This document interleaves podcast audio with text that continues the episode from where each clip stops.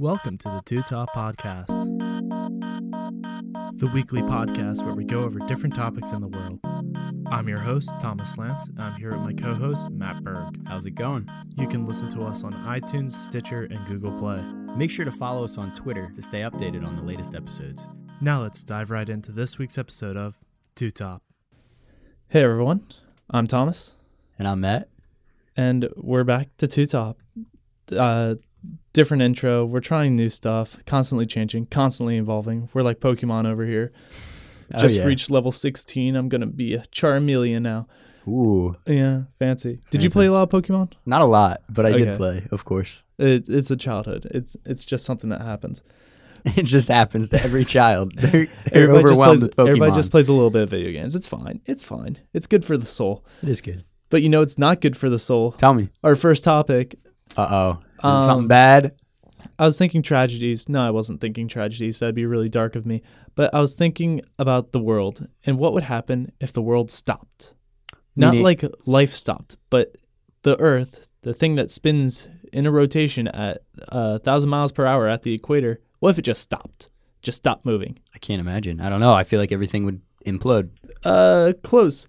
Let me explain what would happen. Actually, Yeah, this is fascinating. I'm my curious. information comes from uh, NASA itself and a Vsauce video that I watched to find my information. Great source. Great source. Love Michael. Great guy. So, now let's start at second zero. The Earth hits the brakes and we stop. Stop dead in our tracks. Now, since I said the Earth is moving at a thousand miles per hour in uh in a circle at the equator, when it would stop, everything would move that is not bedrock or solid Earth uh, a thousand miles per hour in the air we become human bullets in a sense as we flew across the world. It would be not as bad at the equators, only going 800 miles per hour. But I mean, it's still pretty bad. You're you're flying at ridiculous speeds. I guess we don't we don't know we're uh, flying that fast. Yeah, because it's like it's inertia. Like imagine uh, one thing that the Vsauce video said is imagine that you're turning in a car and you're making a left turn that lasts 365 days. But it's so slight that you can't tell that you're turning in a different direction.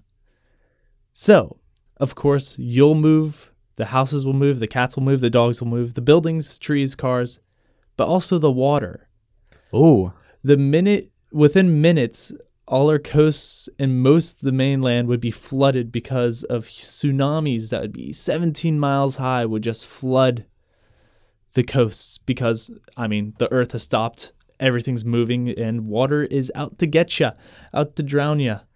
This is sounding so far so terrible. So though if you sur- if you survive, if you survive, you have something to live for. Uh, you're gonna have a six month long day and a six month long winter because your days will be determined by your position around the sun instead of your ro- rotation. Now, isn't that wild? So- yeah, that, I can picture it. So instead of the Earth spinning and rotating, it's just rotating, no, yeah, your seasons become your days. like the orbit of the Earth. yes. stands, but the rotation is gone. So people would probably go and move underground because another thing would happen. Because our rotation is gone, our magnetic field would actually stop and it would dissipate, which means we are suscept- uh, susceptible to evil radiation that will eat us alive and kill us. So we'd probably live underground. We can't go on the surface. We'd have to wear protective clothing. And another funny thing that would happen is the Earth would flatten out. Currently, the Earth is kind of an uh, a pl- well, it's a planetoid, so it's not a perfect sphere. It's actually elongated at the middle, because since it's spinning so fast, the middle of the Earth is kind of pull, pulling outwards. Centripetal force. Yes, the centripetal po- force is pulling it out. Now, if it were to stop, all the water would rush up to the poles, and the Earth would actually flatten back into a sphere because the centripetal force is gone. And because of this, you'd create a continent in the middle, and the North Pole and the South Pole would be covered in water. Well, you just blowed my mind by saying the Earth isn't a perfect sphere. I always thought gravity just forced all planetoids, right? Is that what you called Yeah. it? into a perfect sphere. But now I know it's not. But it would be if there wasn't a rotation. It would be if there wasn't a rotation. Or it would be, yeah, it would be if there was a rotation. Yeah. So l- life's not looking too good. But it's interesting because that's not that far fetched. Now, the Earth instantly stopping is definitely something that's not going to happen. It's for billions or trillions of years because that would incite an incident would have occurred to cause such an issue. But something interesting I found out is the Earth is slowing down. It started right in the birth of the Earth that days were like six hours long. That that was the rotation of the Earth. And that was millions and mi- millions of years ago. Millions, right when the creation of the Earth.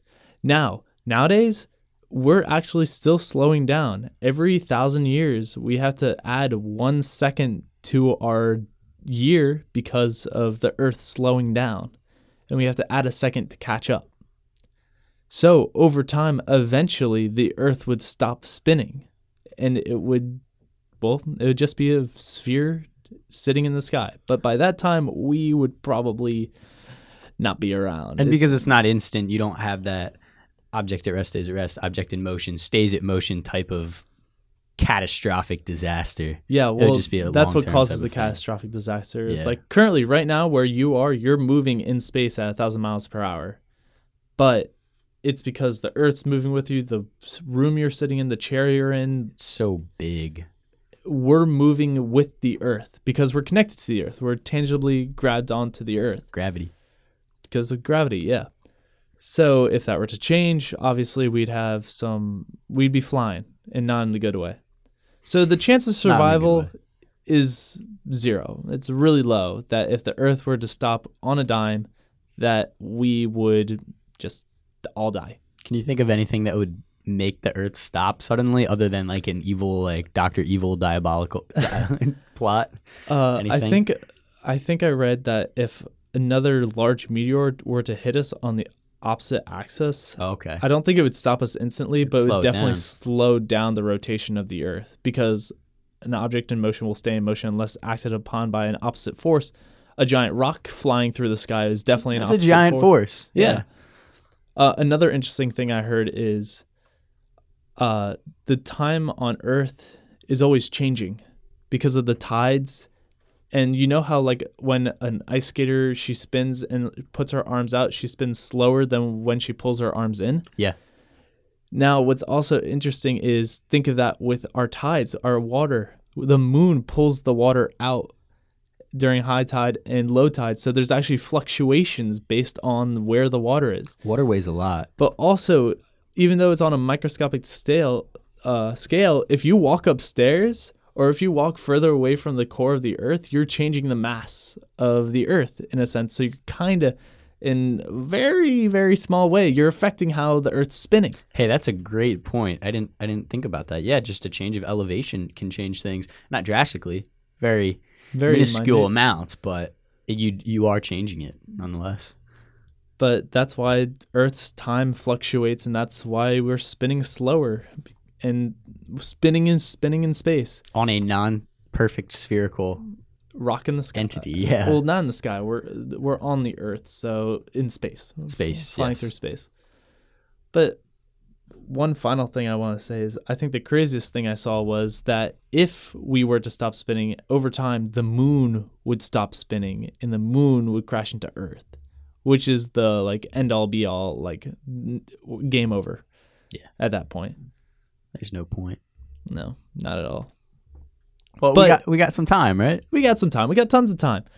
But hey, I mean, that's just it's. It, don't worry, guys. You'll be fine. Just a crazy thought. It is a crazy thought to think about. And I think it's cool that NASA looked into it. I mean, you can solve that type of thing. That's the brilliant part of equations. Uh, physic physics equations can solve that type of thing. It's general physics properties that you're playing with right there. It's not like you can actually do a test of like the Earth stopping. That would, you know, you can't do that. no, not quite. It won't but really you can work do that. out. You can do the math. You can get the research, and you can show the numbers to prove like, oh, well, if there's that much force going at that speed, you know, according to physics laws, you know the speed is or the the force is going to continue. It's cool stuff. I actually really enjoyed looking this up, and there's actually a lot of information out there if you guys want to find more. Just Google what would happen if the Earth stopped, and you'll find some terrifying realities. I guarantee you'll find something on Google, something cool. some cool infographic animation. Yeah, I was gonna say there's probably some cool animations of people going, you know, Yeah. like put the brakes on, people fly. Yeah, I caught my computer. nice. Don't drop that. uh, but that's all I have. Well, it's funny you mentioned googling something because you know I'm gonna I'm gonna talk a little bit about um, using search engines. Search engines. Do you mean uh, SEOs? SEOs, yes. Do you know what that stands for? Uh, search. Uh, Search and s- search engine Op- operation. Optimization. Search engine optim- optimization. Right, because on our website they asked if I wanted to do that, and that was more money. So no. and I was I'll get into that. And this is relevant to us, but also relevant to uh, my big lecture hall class today because on a midterm test we had, there was a multiple choice question that involved part A asking about SEOs and the individual's relationship to SEOs. And I was just thinking, this whole entire class of 200 people has probably 80% of them have no, have never heard of SEOs before. Probably not. It was supposed to, and the professor said there's some questions. They're not meant to throw you off. Obviously, there was many questions meant to throw you off because we didn't talk about any of that. So I was like, all right, SEOs. I'm semi familiar with them. I want to know how they actually work, and I want to explain to others just so everybody can understand its SEO relevance to their lives. Awesome. And it's especially relevant to our lives because we have a killer website. Yeah, we do. And, you know, there might be some ways, maybe shady ways, that we can alter our website's relevance when putting it on the platform of the internet. So, first, let's get a basic rundown of what SEO is search engine optimization. So, to begin, it stands for search engine ops- optimization. In short, the definition is the process of affecting the visibility of a website or web page in a web search engine's unpaid results, often referred to as like a natural or organic earned result. Normally, the earlier or higher ranked on the search results page are more frequently um, easily more frequently easy, easily accessible as they're at the top of the list. The the more visitors that um, go to the site will receive. I'm sorry. Let me start that over. Um, more frequently, a site appears in the search results list, the more visitors it will receive from the search engine's users. These visitors can then be converted into customers. So essentially, that principle is website traffic equals money. Yeah, it, from what I got from that, I'm assuming long paragraph you wrote in your notes, that SOEs pretty much their purpose is to create search results, Mm-hmm. and people go to the search results. Because it's right there, it's easily accessible. Exactly. Not that people are lazy; it's just they're going Like- to go to the easiest thing. But who goes to the second page of Google? Yeah, you know how the at the bottom the goo with all the O's. Yeah. That's clever. No one really looks at that. No one, no one goes past the first page. No, but there's a ton of pages. And you can see when Google says like this many results in this many seconds, you're like, okay, well, I only care about the first 10 at, at most. Do they need to show how many seconds it took? Honestly, not really. It's kind of a prestige type of thing because it. Uh, It's never like engine it's never like three seconds. It's always a fraction of a second. Yeah. And like I'll tell you in a minute, search engines are fighting for it. So um, just think of something you would search and what, what websites would appear first. I mean, obviously, you're getting like the big ones like Facebook, any Google related service like YouTube, Right. or like a, uh, LinkedIn is a big one for people. Um, can you think of any others? Uh, Wikipedia. Wikipedia definitely huge, uh, yeah. is a big one if you search stuff. Um, Yahoo answers Yeah. for stuff. Oh, yeah. Absolutely. And there, and if- WikiHow. if you just think about it, they're all the, or at least affiliate sites to the biggest companies out there that have the most real estate on the platform of the internet. yeah, that actually whoever own it. got there first. Yeah, it's whoever got there first. So they kind of have that like um, precedence over everything. So SEO looks for a different kind of searches. There are many different searches, like there's image searching, video searching, academic searching, news, industry specific, vertical search engines. You know, there's like Google Scholar. That's its yeah, that's thing. what I was thinking. Um, but they're all search engines. So it's like an internet marketing strategy. That's that's what it is. But the basic idea behind it is it's like an invisible form of marketing. It's a very competitive game to increase brand relevance that consumers don't they don't see they usually don't see any part of. No, they they try to keep it hidden. So sometimes there, like I mentioned, there might be some shady ways that we can increase the relevance. Sometimes a visitor of a website might come across something like invisible text on a web page that is only revealed when they like highlight their mouse over it, whereas they like make the text white on a white background. Does that do anything? It to- does because the words that they would put are anything. uh, They're they're typical keywords, anything from like political words to social media to like celebrity gossip words. Like you could have Kardashian on your page, and if it's on your page, obviously it's going to be a little bit more relevant, you know. Yeah, it will show up higher on the search results. It'll show up just a, that much higher. So you're going to pack all that into into one web page, you know, even if it's not relevant to the site's actual topic. So optimizing a website uh, more in a in a more like appropriate way rather than shady is actually editing its um, content HTML and associated coding to both increase its relevance to specific keywords, like I said, and to remove barriers to the indexing activities of search engines. So there's actually some handbooks out there. Google even has one. It's like a beginner guide to search engine optimization for actually web developers to read and see how what they should do. So there's many different things and one of the biggest principles is something called metadata. And metadata is um, data that provides information about other data. So that could be like a title or a name. It's also like if you scroll over an image and you leave your mouse still for a while, like the little box that shows up, is that metadata? Yeah, it's a Yeah. description of what it is. And normally normally the more effective your metadata is, the higher your search result will be on a, on a search engine. And so people are trying to make the most descriptive but short titles and captions to categorize everything. So something for example, we could do as for the two top website that is the number 2 top podcast website. Um what is it? Number 2 Number top two, uh, top- podcast.com. You know it. Yes, I do know it. You correct my spelling on it. I do. you clearly know it. so the two top podcasts, what can we do? Well, there's something metadata is anything from making making like organized lists. So if we categorize everything on our website into like clean, neat web pages, that really boosts the significance in a in a search engine because I mean, just think about it. The first results you're going to click on a Google page, they're organized really well. You would never see a poorly laid out website, and it's and it's actual. The coding is sorted out according to those titles, so it's it's like pleasing to the algorithms that say Google or Yahoo or Bing use to find your website. okay, that makes sense. So that's why you only come across like really well created websites. So that's why our website's great because it's it's it's simple and it has great titles, and that's why I think it has high chances of getting high traffic yeah. Well, there's using our metadata principles. Well, we should probably work on that because currently we have a problem that if you search two top, just the word two top, we don't really show up on the first page. Well, we haven't been around that long either, That's which another another factor. Yeah. yeah.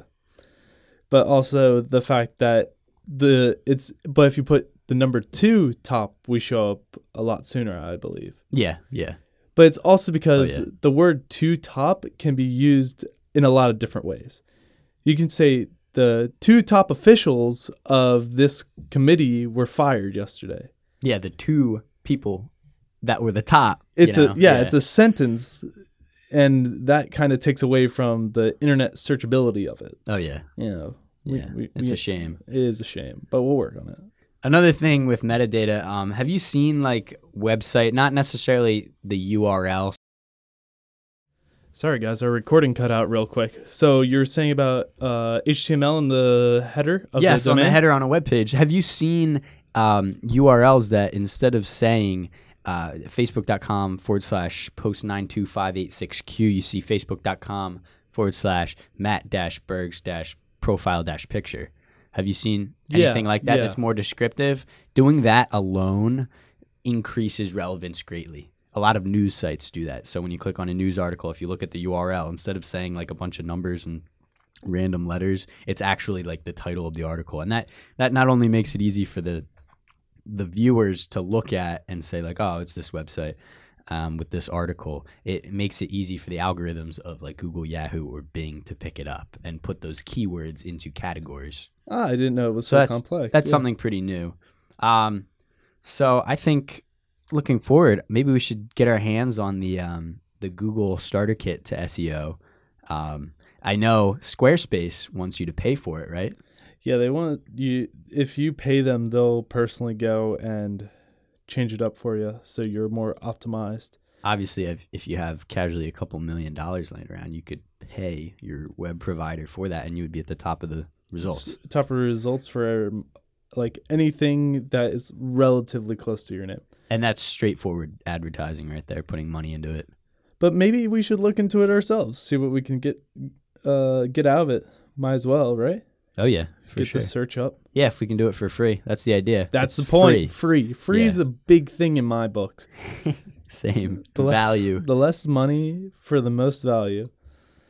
Yeah. It's not cheap. It's just being it's resourceful. not, but it's resourcefulness goes a long way, especially when you don't spend money because then you save money and then you're a happy man. And then when the world stops spinning, What are you gonna do with money? What does money have? Exactly. What value does it have when the world stops spinning? Uh, let's hope it doesn't do that anytime soon. Not at all. But I think that's it for this week, right? Yeah. Absolutely.